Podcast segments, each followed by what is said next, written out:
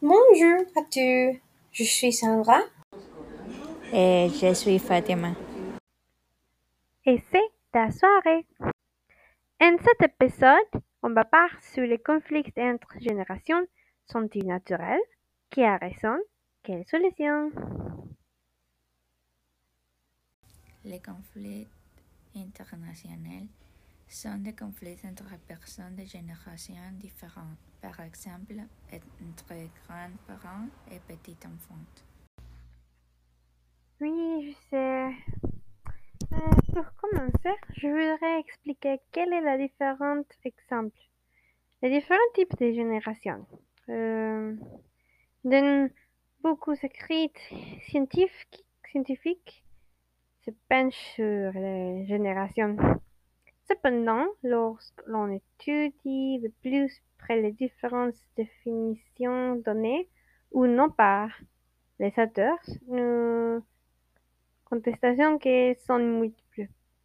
Nous allons donc passer en revue les nombreuses sortes de générations d'êtres auteurs comme François Höpflinger, Claudine Tadonfut ou encore Olivier Galand. On pourrait répertorier dans les écrits. Nous distinguons six sortes de générations. La génération généalogique, historique, socio-historique, du welfare, démographique ou encore génération comme synonyme de strate. Dans un premier temps, penchons-nous sur la génération généal- généalogique qui, selon Claudia Théodore-Foune, désigne un rapport de filiation et un ensemble de personnes classées selon sa rapport. Cette définition généalogique s'applique généralement à la parentèle, mais peut être tenue à des groupes plus larges et désigne alors un ensemble de personnes qui ont en commun le même degré de filiation par rapport à une autre semble bien identifi- identifiée. Mais nous comprenons alors que cette génération généalogique concerne les liens familiaux que, et qu'elle désigne les membres d'une même famille ou réunit les individus remplissant la même position dans leur famille. Par exemple, la génération de grands-parents qui n'existe qu'à partir du moment où elle a des petits-enfants. Dans un deuxième temps, intéressons-nous à la génération historique qui, selon Claudine Attias-Donfut, désigne une période historique correspondant à la durée de renouvellement des hommes dans la vie publique et mesurée par l'espace-temps qui sépare l'âge du père de celui du fils, généralement évalué à trente ans, c'est de Attias-Donfut. De nombreux auteurs expliquent l'importance de, de ces générations historiques dans l'évolution des sociétés et des transmissions des connaissances et des valeurs d'une génération historique à une autre. Ainsi, Claudie Attias-Donfut reprend Auguste Campuy-Anthony, Augustine-Cornu en expliquant que le rythme du progrès social est lié au rythme du renouvellement des générations et qu'il y a trois générations historiques qui vivent en même temps et qui s'influencent les unes les autres. C'est dit euh, Attias-Donfut. En effet, les générations euh, vont évoluer à des époques différentes, ont des visions plus ou moins distinctes du monde dans lequel elles vivent. Et lorsqu'une génération vieillit et commence à sortir peu à peu du monde du travail et euh, se transmet son savoir et ses valeurs à la génération suivante qui recule, se vestit et, et l'adapte à sa manière, en l'associant à sa propre vision et aux nouvelles connaissances de euh, la modernité. Cette transmission assure la continuité culturelle. Dans un troisième temps, penchons-nous sur la génération socio-historique qui, tout juste après Claudia Théodore-Foune, dessine un ensemble de personnes ayant à peu près le même âge, mais dont les principaux caractères d'identification résident dans des, des expériences historiques communes dont elles ont tiré une commune vision du monde. Euh, mais cette acceptation vient de la définition de, que Carl Mannheim donne à la génération, qui est, selon lui, un être ensemble d'individus que quelque chose relie entre eux. Mais selon le produit d'un seul aucun groupe concret.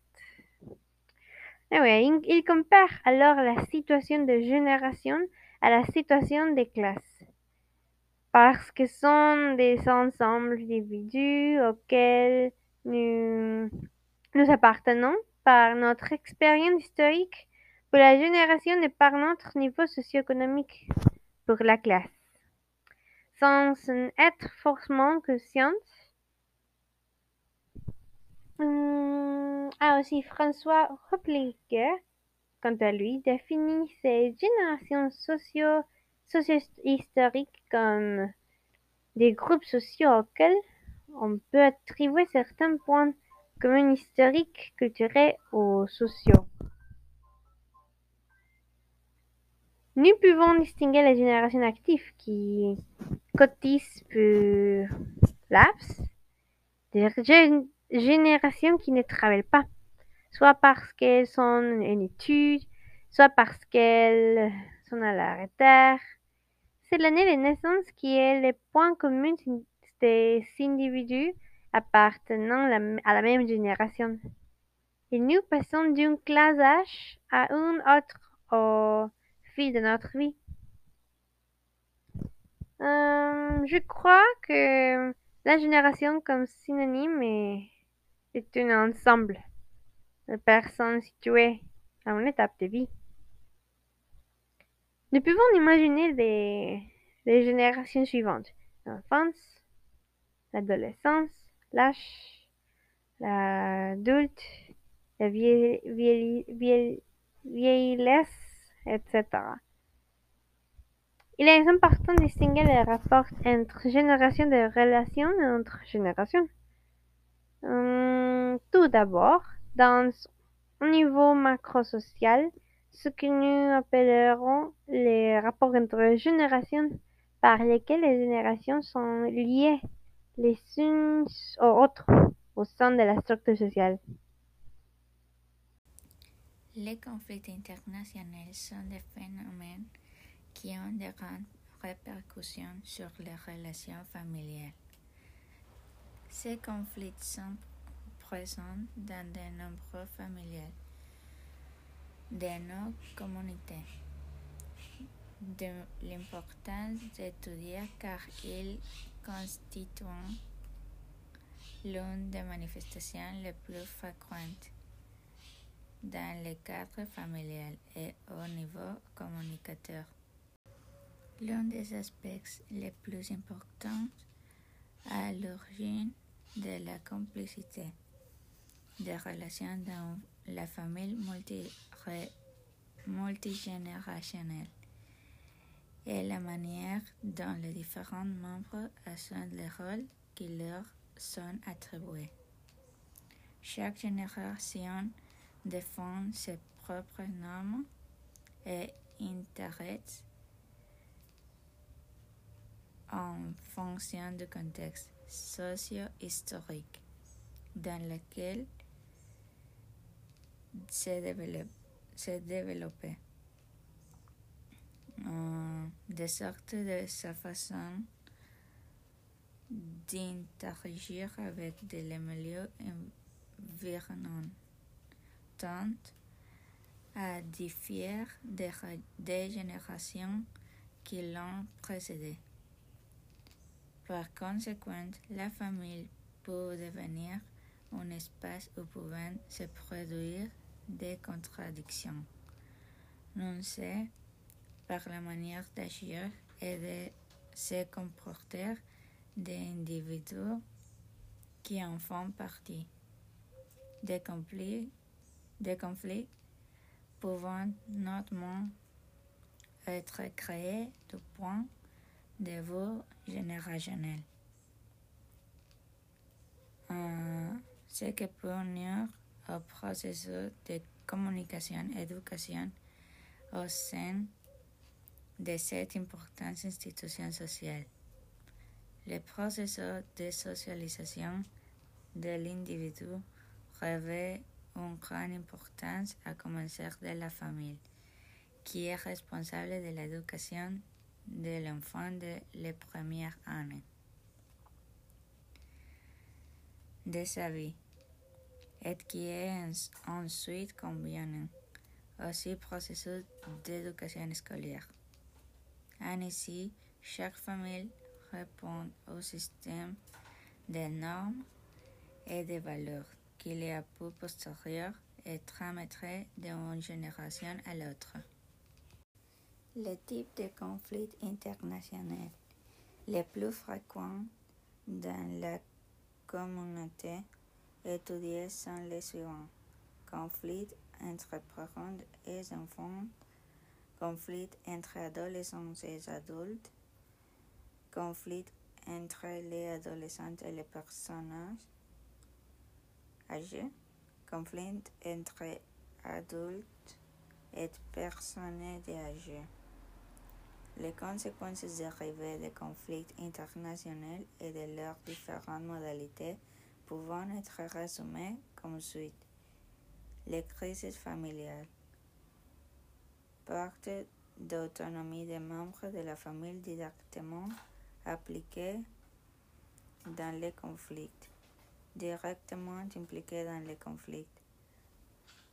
La sollicitude et l'isolement des membres de la famille comme une forme de protection contre la protection face à certains comportements violents. Grâce à cette recherche, l'émergence d'un nouveau type de conflit est devenue évidente.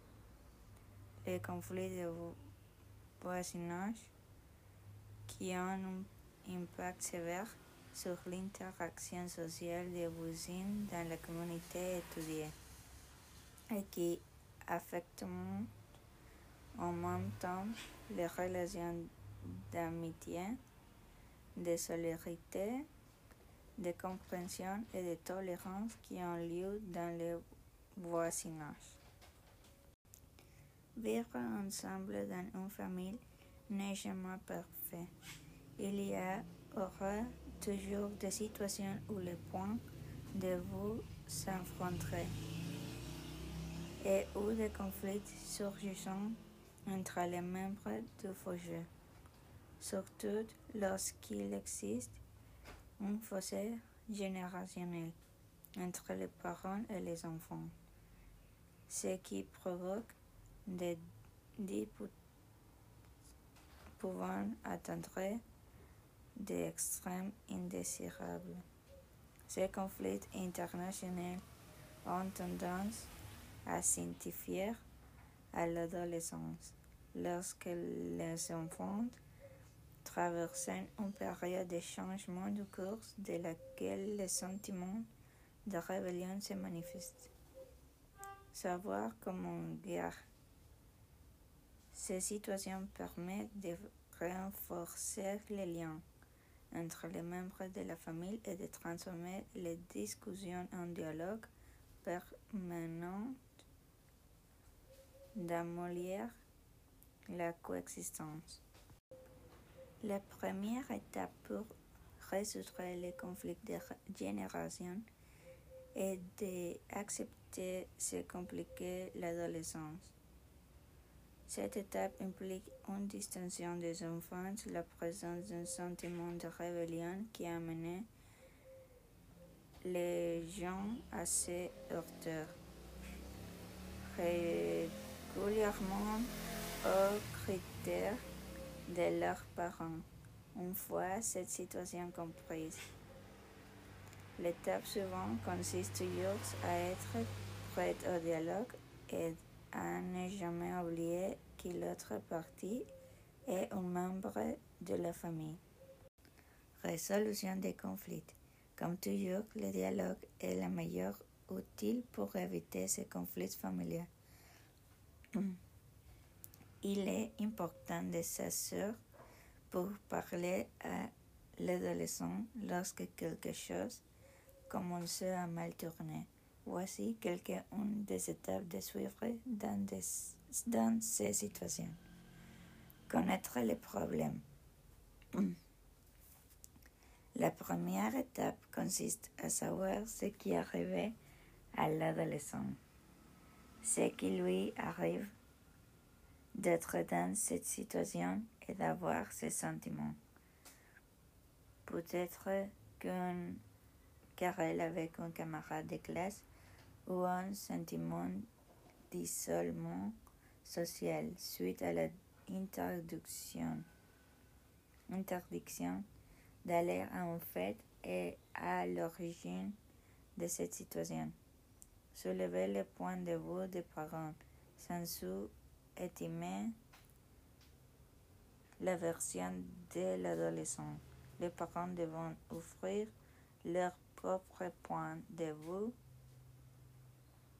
et essayer de rapprocher les deux parties. Cela donne également à l'enfant l'occasion de savoir ce que pensent ses parents. D'une part, les parents devront comprendre euh, que leurs enfants ont grandi et qu'ils maintiennent un certain degré d'autonomie dans leur vie quotidienne. D'autre part, ils devront également faire comprendre aux adolescents qu'ils ne disposent pas encore des connaissances nécessaires pour résoudre certains problèmes. Donnez confiance aux gens dans certaines situations, mais n'oubliez pas que dans d'autres situations, ce sont les parents qui devront remplir leur rôle. Rapprocher les positions et proposer des alternatives. Une fois que les deux positions ont été acceptées, l'idéal est de les réunir et de rechercher des solutions qui tiennent compte des deux points de vue. Par exemple, l'enfant peut être allé à la fête de ses amis, mais à la condition que ses parents les mènent et qu'ils soient à la maison à une certaine heure. Ne vous sacrifiez pas pour le bonheur des enfants. Les adolescents peuvent donner des réponses telles que tu ne m'as pas et c'est pourquoi tu ne me laissais pas faire, ou tu veux juste me voir malheureux. N'essayez pas à ces réponses et les parents devront rester fermes. Rappelez-leur qu'ils ont soutenu. Une fois le conflit résolu, les parents devront encourager les enfants à venir les voir lorsqu'ils se sentent à nouveau dans cette situation. Faites-leur voir qu'ils ont un soutien à la maison lorsqu'ils sont sentis mal et que ce soit pour parler résoudre les problèmes. Mais je pense que le risque euh, n'est pas le conflit, c'est les différences entre générations. On dirait que notre société préfère valoriser des qualités liées à l'adolescence comme l'impatience, l'impétuosité. Ce n'est pas la faute des adolescentes elles-mêmes. Il ne faut pas trop leur demander. Moi aussi, j'avais besoin de tout sauf de retenue pour régler mes problèmes. La, la sage de mes grands-parents, j'ai appris à l'apprécier plus tard. De même je, que j'apprends sans cesse au contact de grandes dames, euh, pour qui je fais beaucoup de choses. Hum, je les regarde avec un intérêt et je les contraire indifférentes. Euh, plus qui Plus qu'un risque de conflit entre les générations, je crois que le danger à redouter est l'indifférence. Les plus anciens constituent une note remplie de cadeaux. Il faut savoir les recevoir vraiment. Si l'indifférence l'emporte, les plus embêtes ne seront pas les plus âgés.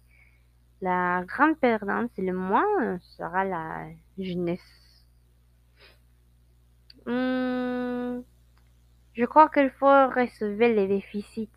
Par exemple, euh, il existe un conflit potentiel sur trois sujets majeurs.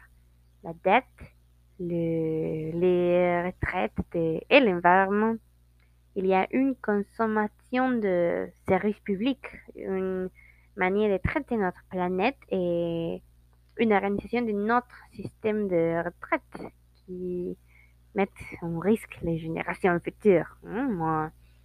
Euh, les anciens avaient une bonne retraite, une planète safe, safe non, c'est sûr, en anglais.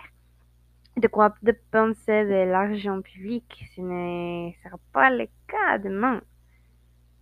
Si dans cette année, on bénéficie de trente le reste du plan d'emploi, tant mieux pour eux et les générations qui ne peut pas l'air en fait les plus proches, alors que c'est la tête, les retraites et l'environnement.